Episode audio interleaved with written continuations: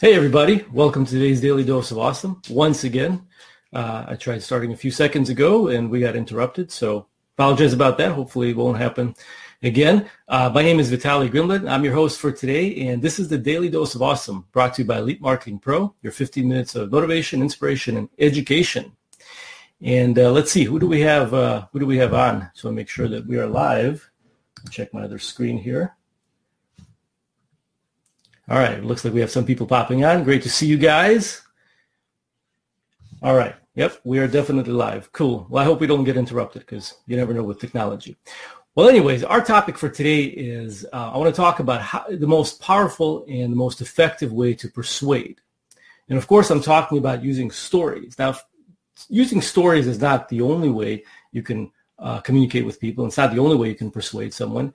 Uh, but in my opinion and in my experience, it is definitely the most effective way to do it.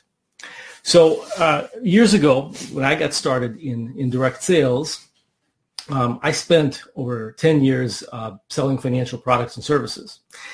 And it's not an easy uh, uh, product, not an easy service to sell, especially when you're, ni- I was 19 years old when I got started. And so when you're 19, 20, 21, 22 years old in the early 20s, sitting down with people who are uh, have, twice your age, sometimes even more than that, and talking to them about financial security and talking to them about um, uh, life insurance and investments and things like that, it's not an easy thing to do. Uh, it, it, wasn't hard for me, but it was not easy probably for them to accept what I was saying because I was so young. Uh, so I remember I, I, struggled for a long time in that business. I remember one time I had a conversation with somebody that I looked up to. Uh, he was doing very well in the company. And uh, he said to me, uh, Vitaly, you know, you know, I'm sure you've heard the statement already, uh, but he said, you know, stories, facts tell, but stories sell. He says, if you want to sell more life insurance, if you want to sell more investments, if you want to have more people say yes to you, then tell stories. Uh, he didn't tell me how to do it, but that stuck in my mind. And I started thinking about that. Like, how could I use stories uh, to sell what I do and, or what, what I had at the time? And I remember that um, in this business, you know, I used to listen uh, to a lot of, and I still do, but especially early on, I used to listen to a lot of audios, and uh, back then it was audio tapes. So every time I'd get in my car, I would listen to Zig Ziglar and Jim Rohn and Brian Tracy, as I'm sure uh, most people watching uh, have done the same. Tom Hopkins. I mean, I grew up on this stuff in this business, and so, and actually, no, technically, I grew up on it because I was, like I said, I was 19 years old. So imagine from age 19, I was been ingrained with all that stuff. And I remember when he told me about facts tell but stories sell, I started paying attention, especially to uh, Zig Ziglar.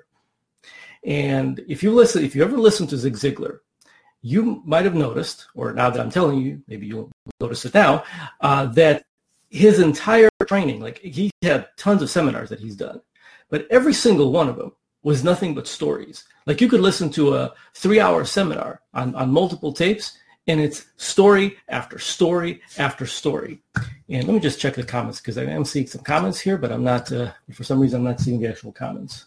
Oh, there we go. I got to look here. Hey, Ed, Melinda, Jan, Courtney. Okay, fantastic. Now I'm seeing comments. I don't know why I'm not seeing them here.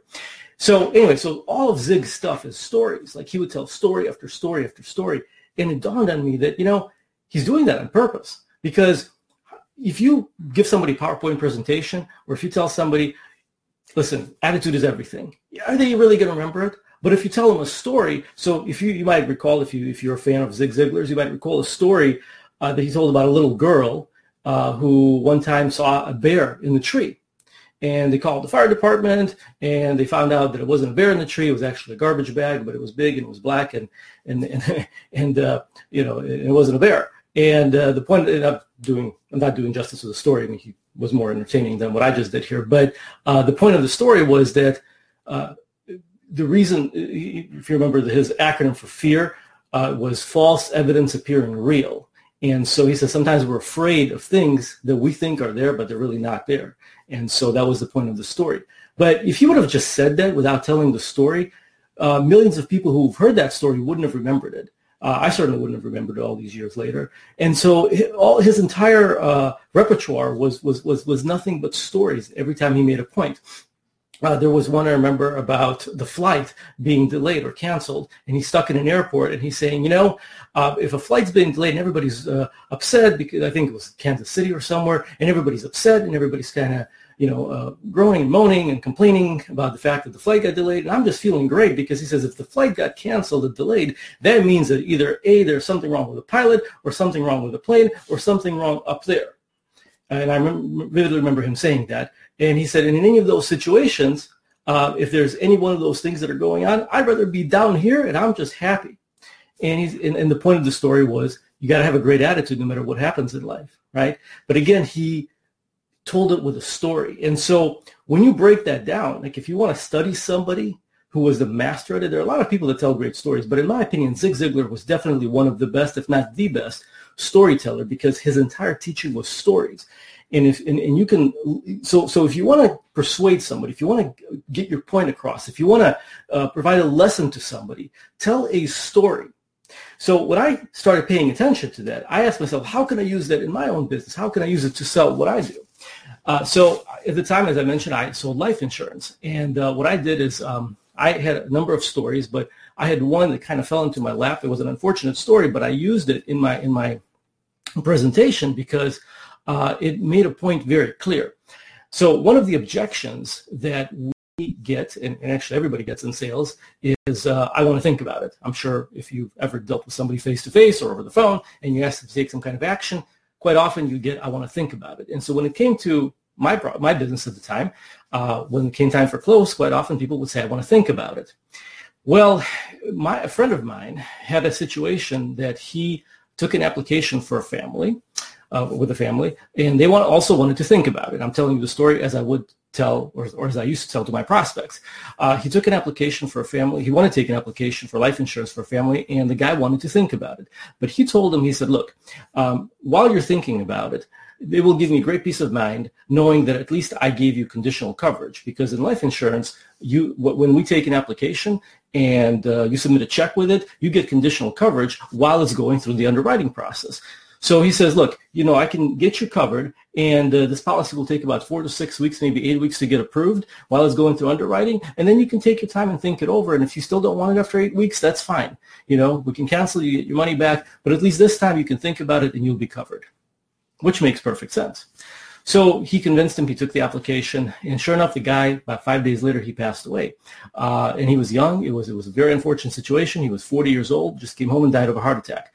Uh, no previous medical history. Now the point of the story is that the company actually paid out a claim, and he delivered a check for 150 thousand dollars to this family. And I I know who the family is. Uh, they, there was two kids, a wife. They were new to the, to the country, so she didn't hardly speak any English. Uh, she she was stayed at home. She didn't work. He was the breadwinner. So not only did the family lose uh, uh, the father, which is a huge emotional and devastating situation, right? But also they lost the breadwinner. They lost an income, and it would have been uh, even even worse because there was no money. But at least this way, with with life insurance, with the conditional coverage that my friend was able to provide for them, uh, he brought a check for one hundred fifty thousand dollars. They were able to move to a different neighborhood, buy a little home, and all of that.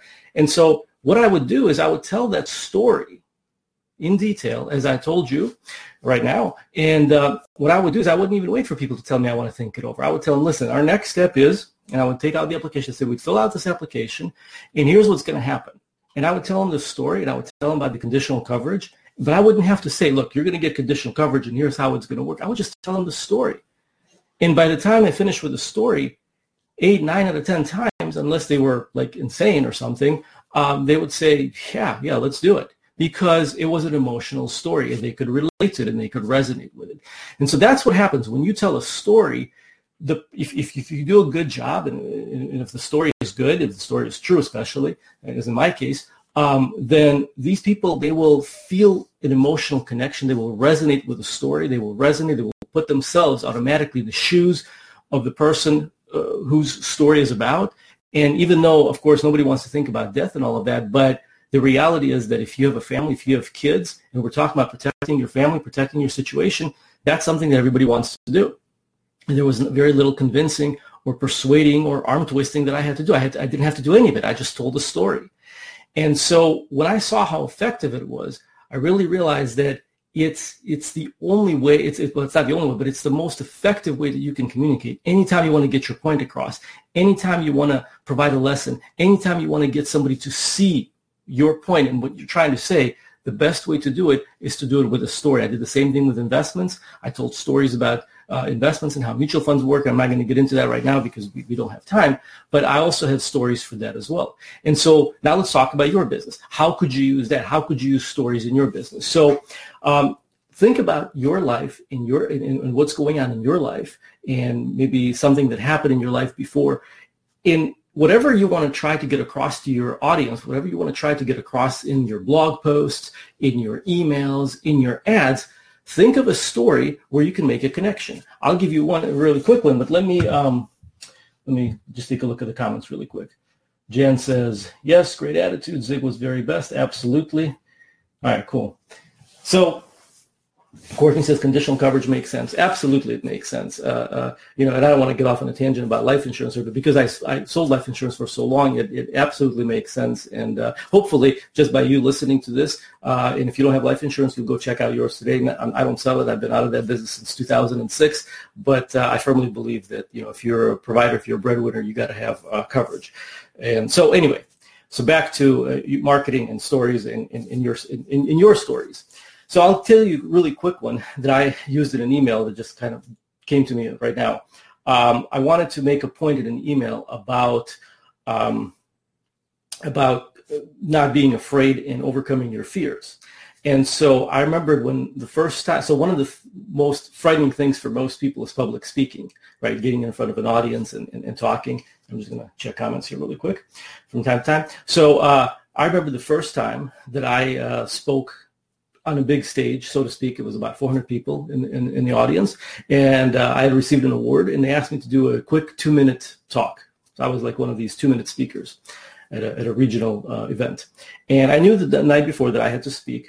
And so he, I, I, I, I wrote out my presentation, not presentation, but my little talk was only two minutes. I practiced it, you know, I stayed up late at night thinking about it, like what I'm going to say, how I'm going to say it, because for me to get up and talk in front of a group of people at the time was, was uh, a very frightening experience. I've never done that before. I've never really spoken to more than maybe five or 10 people uh, like that. And so this is the first time that I had to do it. And uh, so, so I went through the whole thing and then uh, I went up on stage and the time came and I completely forgot everything that I was going to say. And uh, I just said, you know, and, and just in my mind, I'm going, well, you know, I'm here, I'm on stage, I have to do this. I just let it rip and kind of, you know, it, it, whatever I guess was in my subconscious mind program from the night before kind of kicked in and I, and I did it and everybody stood up and clapped and I didn't die, I didn't faint. Everything went fine. In fact, in fact, from that moment on, I kind of liked it. And, you know, even though I every time I got up on stage afterwards, I still had a little bit of butterflies, but it wasn't as, it wasn't as scary, and I overcame that fear. And so the point of that story is that you know if you do something, you overcome the fear. You do what you fear most, and you overcome the fear. So I remember a while ago I wrote an email about it, and the subject line was "My first time." And then in brackets, I put, or in parentheses, I put, it was only two minutes. now, of course, as you can imagine, it's a funny, extremely curiosity-provoking and provocative subject line, which which I up with the exact open rate, but it had a lot of open, a huge open rate. Uh, but that's how I created that little hook, and I told that story. And I remember people uh, were later replying to me saying that you know how much they resonated with the story, and it was funny and it was engaging. And so that's a, a little example a quick example of how you can use something as ridiculous as getting up on stage and being afraid to deliver a point. And every single one of you have stories that you can tell, whether you want to talk about overcoming fears or, or having a great attitude or the importance of work ethic or whatever it is that you want to say to your audience, whether it's in an email, in a blog post, uh, in an ad, in a video, in a live video like this, you can come up with a story. So all you have to do is, this is my process. Um, I simply think about the point that I want to make, and then I go back through my memory and remember what stories do I have that would deliver that point in a more persuasive way than me just telling a point. How can I illustrate it better by telling a story? Again, it can be my story. It could be a story about one of my kids. It could be a story about my dog, something that happened to one of my neighbors, something that happened in school 20 years ago or 25 years ago, or maybe something I saw in the news or read in the book. But just remember this, that anytime you tell a story, immediately people's suspense goes down. Their, their, their uh, uh, uh, BS detectors go down. They're, they immediately are engaged and listening and tuned into what you have to say, and they're paying attention.